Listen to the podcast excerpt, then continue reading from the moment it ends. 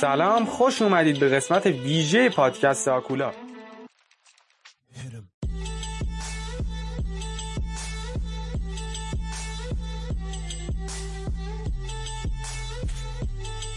چهارشنبه سوریتون مبارک.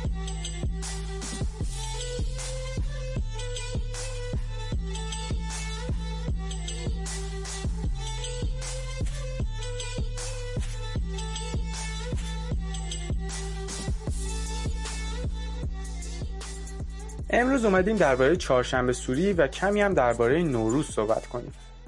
ولی نه درباره چیزهای کلیشه‌ای که هممون می‌دونیم و صدها هزار بار شنیدیم. البته این رو هم اضافه کنم که برای این میگم کمی درباره نوروز صحبت می‌کنیم چون نوروز یک قسمت جدا اختصاصی لازم داره. و حتما بهتون قول میدم قبل از تحویل سال جدید قسمت مربوط به عید نوروز رو هم منتشر کنم. نوروز تنها جشنی که به هیچ آین، نژاد، زبان و جنسی بستگی نداره. و فقط به طبیعت و نو شدن طبیعت بستگی داره. و از نظر عظمت هم یک خورده فرهنگیه برای خودش.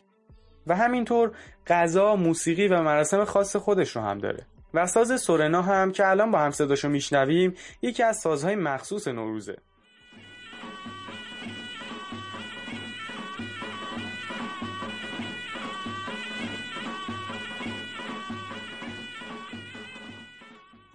این مراسم از آخرین چهارشنبه سال شروع میشه و تا 13 به در یعنی نزدیک به 20 روز ادامه داره. در ادبیات ما هم عظمت نوروز دیده میشه. چرا؟ چون راجع به هیچ جشنی به اندازه نوروز شعر سروده نشده. یکی از مراسم های نوروز که بین مردم ما همیشه پرطرفدار بوده چهارشنبه سوریه. اگه بخوایم به چهارشنبه سوری نگاهی بکنیم خیلی توضیحات وجود داره. ولی ما به اونها کاری نداریم. شما می‌تونید این توضیحات رو با یه سرچ ساده به دست بیارید. ما می‌خوایم به این بپردازیم که به چهارشنبه سوری با چه دیدی نگاه کنیم.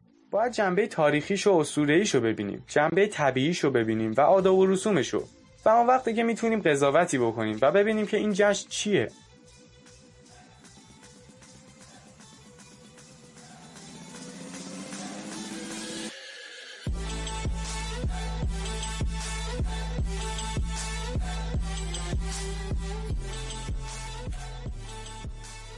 می‌خوایم از جنبه طبیعتش شروع کنیم.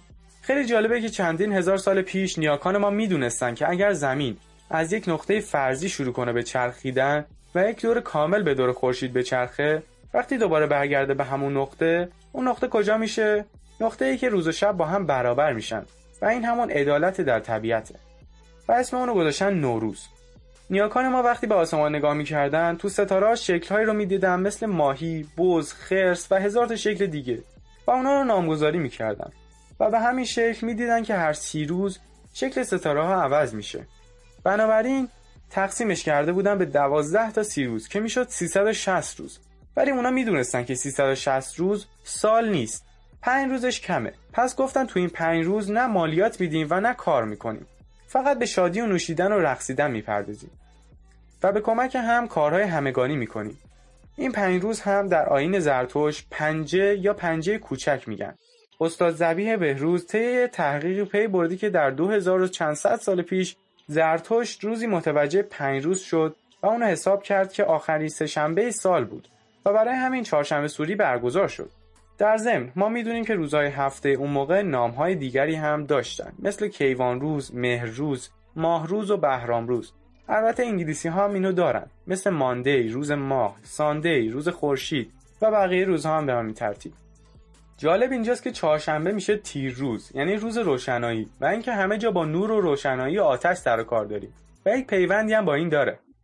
خب این از نظر طبیعتش بود. پس تکلیفش روشنه که چرا چند روز اضافه شده و اولین بار هم خورده به سهشنبه که غروبش رو جشن می‌گرفتن. از نظر اسطوره‌ای در آین مزدی به این باورند که توی این پنج روز مرده ها هم آسوده ترند و میگن که همیشه روان مرده هاشون برمیگشته ببینه که بچه هاشون شادن یا نه.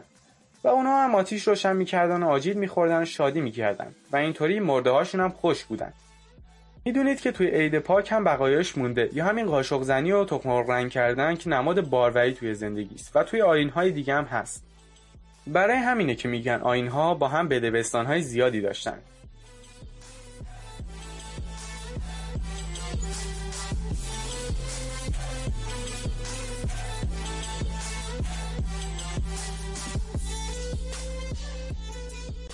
یه دلیل اسطوره‌ای دیگه میگه که در پنج روز آخر سال انسان آفریده شده و به همین دلیله که ما چهارشنبه سوری رو جشن می‌گیریم. یکی دیگر از دلایل های هم اینه که معتقد بودن آتیش روشن کردن به نشانه به سلامت گذشتن سیاوش از آتشه.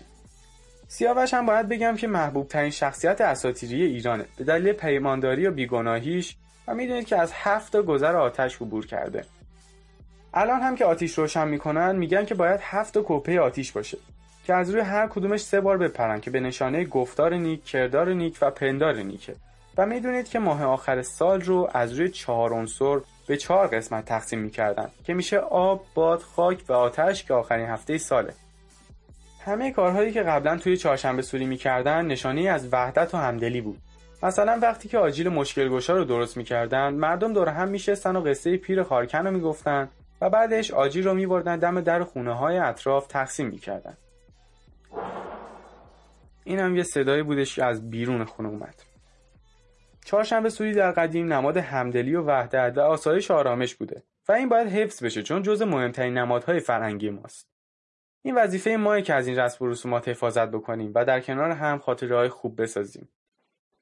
سوختگی و آسیب دیدگی که امروزه این جشنهای زیبامون رو خراب می‌کنن فقط یک اسم نیست. ممکن آسیب هایی که بهمون وارد میشن هر سال تدایی کننده همه اون ایکاش هایی باشه که هر روز توی ذهنمون تکرار میشن. امیدوارم که دیگه شاهد این اتفاقا نباشیم.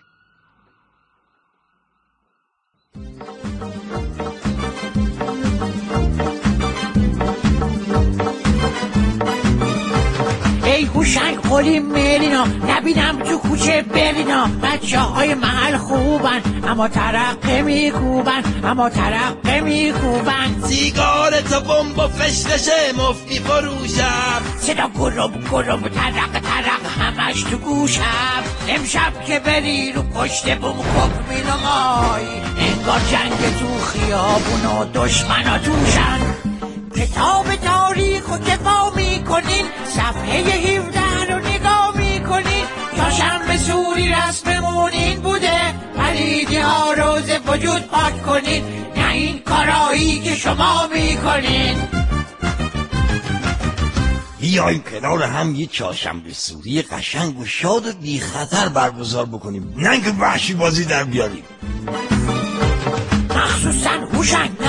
آخه تو یکم خریا میری و منفجر میشی. میسوزی جر و جر میشی. میسوزی جر و جر میشی.